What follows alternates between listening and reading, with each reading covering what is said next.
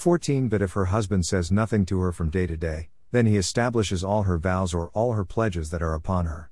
He has established them, because he said nothing to her on the day that he heard of them. Numbers 30 14.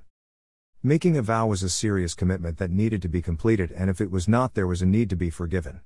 There was protection in the Israelite culture for young women under the care of their father as well as for women who were married that made vows that their father or husband was not in agreement.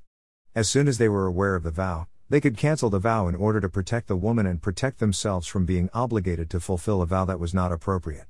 If they said nothing, the vow remained and the father or husband was in agreement with whatever was spoken in the vow. The protection of the child was the responsibility of the father, and the protection of the wife was the responsibility of the husband.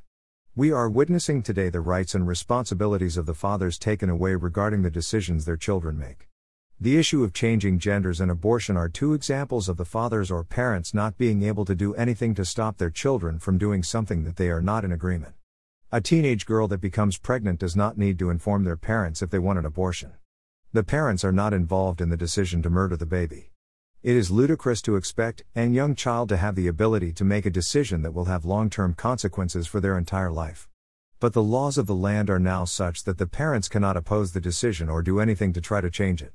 The protective covering in these situations has been removed, and the child has more power of making a decision regarding their personal lives than the parent. This has caused great problems within the family and has forced wrong and harmful decisions of the children to be accepted by the parents.